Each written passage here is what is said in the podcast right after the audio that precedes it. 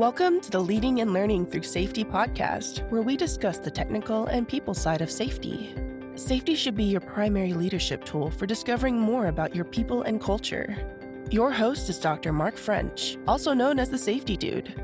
Mark is a credentialed, experienced, and passionate professional with experience in automotive, food, chemical, nuclear, e commerce, and energy sectors. He is going to share information and anecdotes from years of experience in the people side of safety based on industrial and organizational psychological theories. Safety is so much more than a technical skill. It is a motivational need that defines the culture of your organization. Employee safety is a meaningful business practice that makes a direct impact on everyone through direct behavioral engagement. That is why your organization should be using safety as a key method to learn about your culture and lead your teams. Thanks for joining this episode as we talk through current issues in people management and how they impact our everyday workplace. And welcome to the Leading and Learning Through Safety podcast. Hey, I'm your host, Dr. Mark French, and I am so happy that you have joined me. Um, sorry I missed last week. Just got beyond me, and you know what? As much as I love doing this, it just it was too late when it was too late. that happens. Uh, hopefully, you can see here I am recording in in a whole new area. I have some really cool signage here, so uh, I would encourage you a couple of new things here. First, um, I'm recording somewhere new. Uh, and so, if you're part of the YouTube group and you want to actually see this magic happen live or recorded as it was live, you can go to my YouTube channel. And how do you find that? Well, you can go to markafrench.com or you can go to tsdaconsulting.com. And I would encourage you to go check out the latter as I just had my website completely redone. And so, super excited about that because it looks really nice. It doesn't look like I designed it, uh, which was my original web pages. We decided to find someone that could actually help me do that. So thankful for that. I would encourage you that as you make that leap into the web world, if you need help, I can make some recommendations and it's not me. but hope you like the new stage here. Uh, really excited to be back here recording, to be back in my newer ish studio, kind of in a whole new way. So, what I want to do is kind of redo something I talked about two weeks ago. So, something I do to help me sleep uh, when I'm on an airplane is I will listen to my podcast. I hope it doesn't have the same effect for you that it does me. Uh, but that's what I do. I listen to myself and I think, oh, man, that's great. I probably should take a nap now. And I fall asleep. But I was listening to my last podcast and really enjoyed it from the standpoint that there was a lot more I wanted to say that I don't think I said very well. And it's all about this idea of that safety has always been common sense. I don't believe in that. I really don't believe in common sense because you, it's not common anymore. This world is way too diverse for something to be as common as sense. I want to explain that. I didn't think I did a great job doing that, but let me refresh. So, what this was about was that there was a news story, an insurance bulletin. Unfortunately, a minor was one of those street sign holders, jugglers for a local business. Something happened, and unfortunately, this person lost their foot. Debilitating injury, 17 years old uh, there was arguments around the insurance company and this fight in the legal system that took years. Ultimately, the plaintiff finally won. He got his money for his injury. The argument that the defense was making was along the lines of that everyone knows the dangers of being a sign holder. Therefore, they shouldn't be responsible for having to educate because it's just common sense, in other words.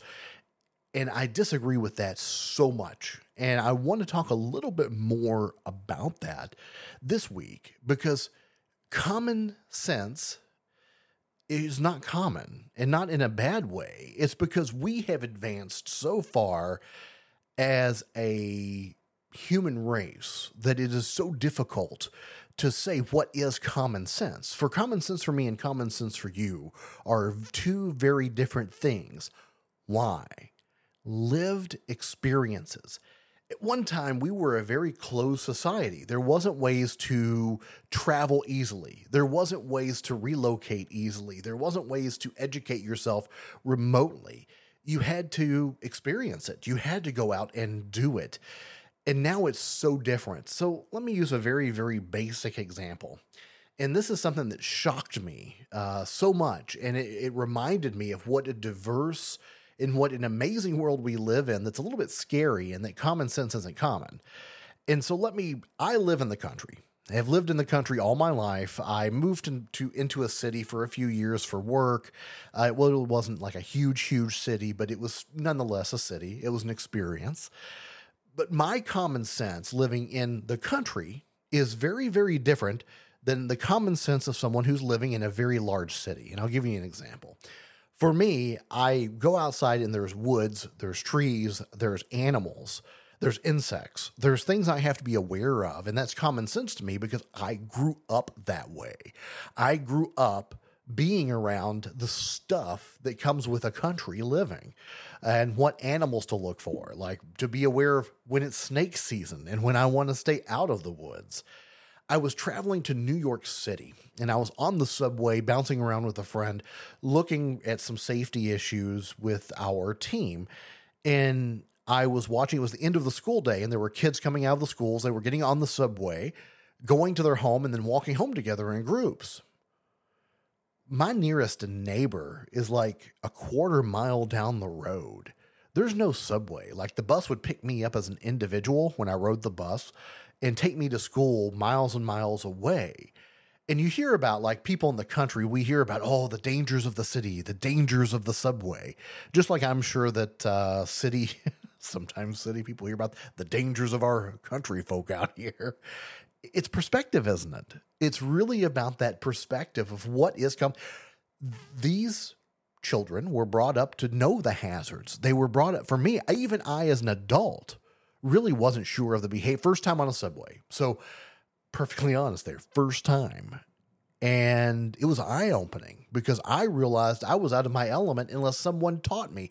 Luckily, I was with someone who had done it before, been there, done that, and they were able to coach me through so I wasn't completely lost and kind of knew the etiquette and knew what I should be and not be doing.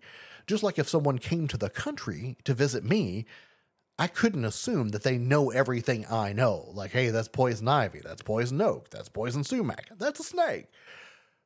Those are things that would not be common sense. And so, why would we assume that in the workplace, in our workplace now, is very, very different landscape than what it ever has been as far as the complexity of our work?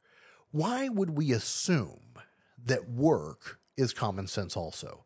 No way. And it shouldn't ever be assumed that way. So even when we look at this idea of the, the sign guy out there spinning the sign, that is not common sense. There is nothing common sense about that because I'll be honest, I've never done that before. And so, how would I know what to look out for? I could kind of predict a little bit based on my other lived experiences.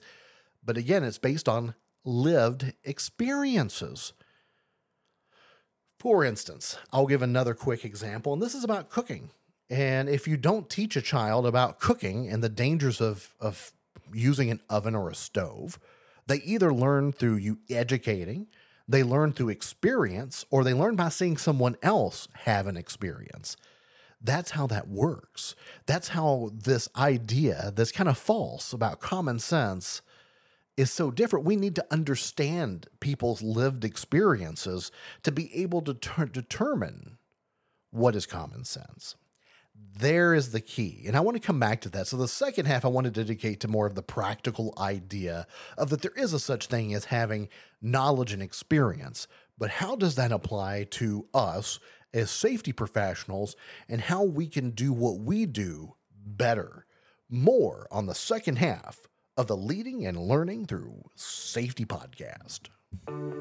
TSDA Consulting. Learn you, lead others. The Myers Briggs Type Indicator is an amazing tool. Problem is that it can be easily misinterpreted. Dr. Mark French is MBTI certified and ready to help you discover your inner strengths. The MBTI assessment can help with team building, stress management, communication, conflict management, and so much more. Individual and group sessions are available to help you discover what makes you great. For more information, visit us on the web at tsdaconsulting.com.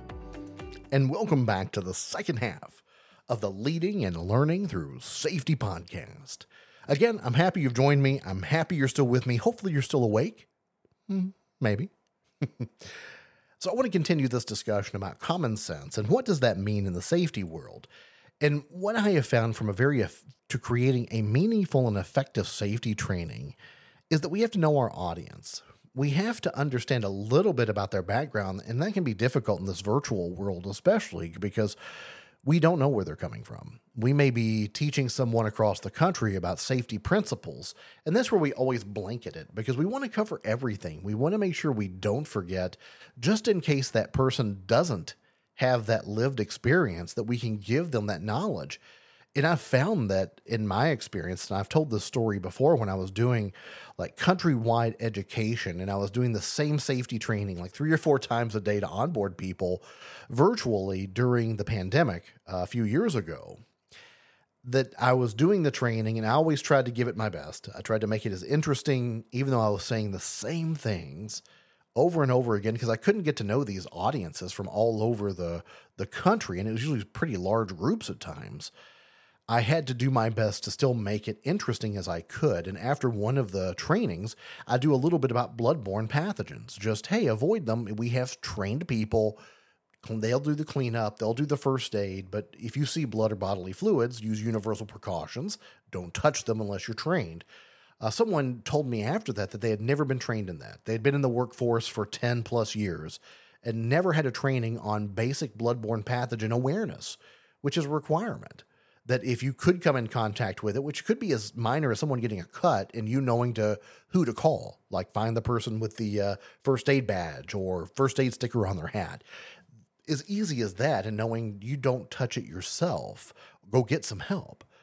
Didn't know that. Never been educated on it. So even some of the basic things that we as safety professionals are so well versed in, sometimes we're teaching it for the first time depending on that person's lived experience. Even someone who could be a very seasoned worker may not have gotten the safety training they needed or deserved. We may be that first opportunity. We may be that first time. And that's where it helps to know and to understand hey, has anyone seen this before?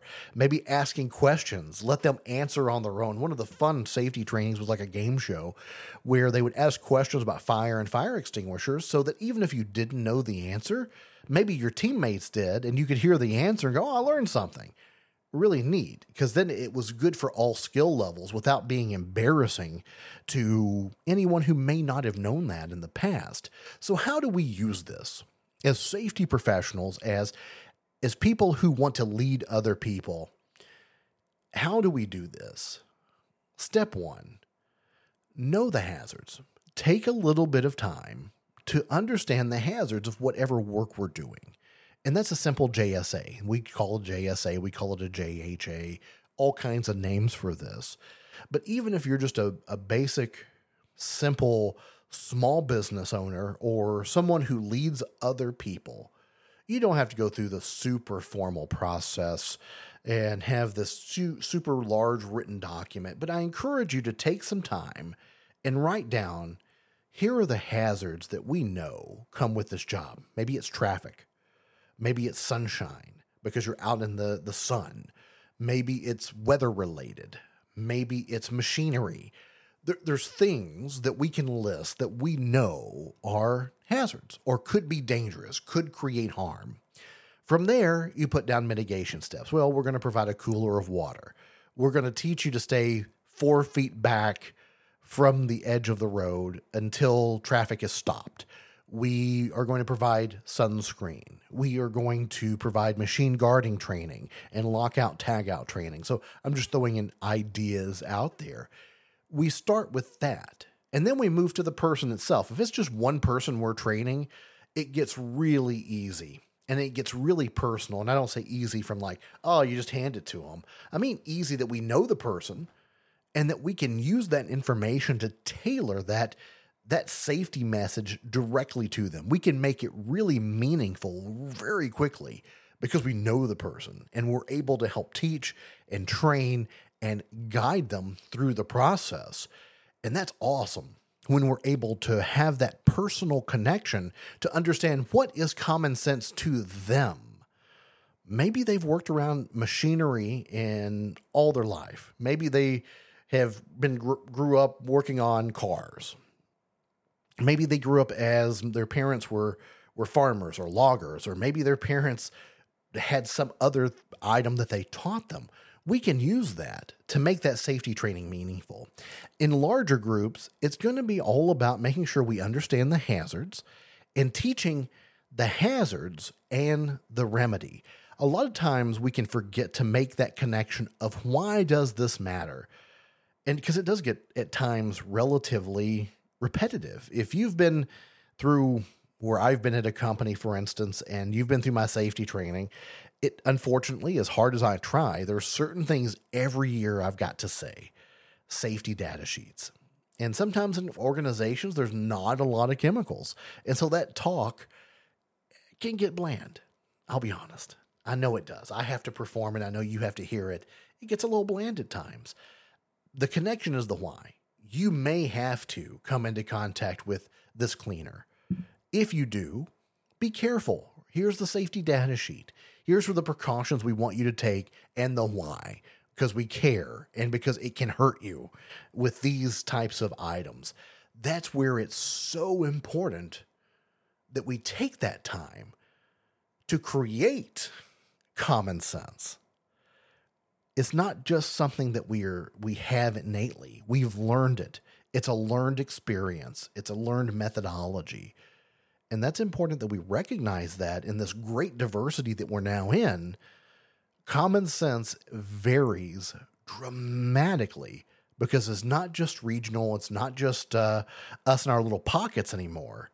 It's a much more global item to think about safety, which is kind of cool when you think of it that way. So I really appreciate you joining me on this episode of the Leading and Learning Through Safety podcast. Again, check out my webpage so you can come and see the uh, the cool video of me standing here talking to you. markafrench.com, tsdaconsulting.com. Also, don't forget, I'm going to be at the Kentucky Safety Conference, actually, with this setup, doing some live podcasting coming up in May in Louisville. And then in August, I'm going to be delivering a uh, one of their general workshops at the Tennessee Safety Congress. Safety, the gateway to engagement. So I would, I'd love for you to be there if you're around the Nashville area. I'll also have my booth set up. I'll be there again. I'm going to be a speaker and uh, have my booth, probably do some live podcasting. I'd love to interview you. I'd love to get to know you and have you tell me about what you're experiencing in the world of leadership and safety I think it'd be a lot of fun. I, it's going to be fun for me. I hope it'd be fun for you. Again, May in Louisville. Thanks for listening to the Leading and Learning Through Safety podcast. Join the online conversation at www.markafrench.com. All opinions expressed on the podcast are solely attributed to the individual and not affiliated with any business entity. This podcast is for informational and entertainment purposes. It is not a substitute for proper policy, appropriate training, or legal advice. And until next time we chat, stay safe.